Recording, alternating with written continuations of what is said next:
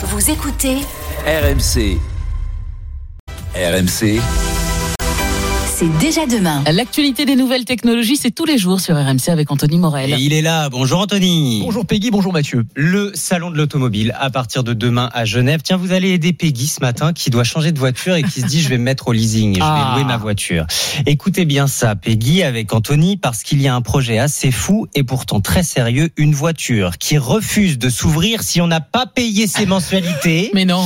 Et la voiture qui retourne toute seule chez le concessionnaire. Mais non. Mais ouais, bah, faut faire gaffe hein Peggy. Faut vraiment bien payer, faut être un bon élève. La voiture qui punit les mauvais payeurs, c'est une idée développée par Ford. Ils ont déposé un brevet pour de futurs véhicules, donc achetés soit par crédit ou en leasing, qui pourraient bah, prendre des mesures de rétorsion contre leurs conducteurs s'ils sont en retard sur leur mensualité. Tu payes pas, la voiture rentre à la maison. Dingue. Alors plus précisément, les sanctions elles seraient graduelles. Dans un premier temps, si le propriétaire de la voiture ne répond pas aux relances par courrier ou par téléphone, bah, y a des fonctionnalités de la voiture qui sont désactivées. Non, c'est pas la pédale de frein, évidemment, oui, mais euh, ça peut être. Non, mais des choses comme le G P S, la clim, ah bon la ah radio. Bon on enlève les options dans la voiture. Quoi. On enlève les options, c'est ça. Donc déjà, c'est un petit peu embêtant. Bon, première oui, chose. Bon, si ça suffit pas, deuxième tape sur les doigts.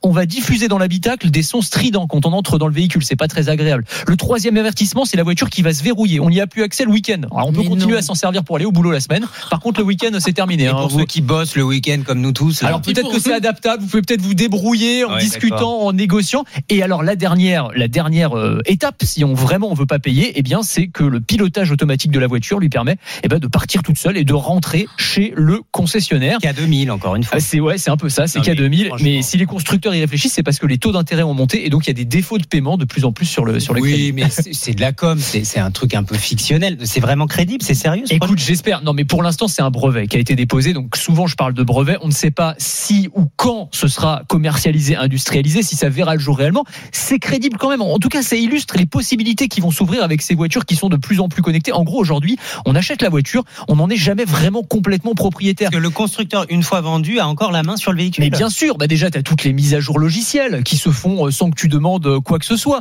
Tu as même maintenant des constructeurs qui commencent à tester des modèles assez fous où, par exemple, les sièges chauffants ou l'aide à la conduite sont en option. Donc, elles sont installées par défaut dans la voiture, mais pour les débloquer, il faut payer entre vingt et quarante euros par mois. Si tu payes plus, tu n'as plus ces options. Tout simplement. Donc en fait, t'es jamais vraiment maître de ta voiture, quoi. Alors surtout, ça veut dire que demain, ce n'est plus vraiment le conducteur en fait qui aura la main, c'est la voiture qui va commander en fait. Bah c'est un peu ça. Alors officiellement, c'est pour notre bien hein, évidemment. La voiture de demain, elle sera à la fois un ange gardien et un père fouettard, c'est-à-dire elle nous imposera sa volonté en refusant de démarrer ou en s'arrêtant si elle juge qu'on n'est pas en état. Elle va analyser si on est en train de fumer, si on a bien la ceinture de sécurité, si on a son smartphone à la main, analyser le, la dilatation des pupilles pour voir si on n'a pas pris des substances illicites.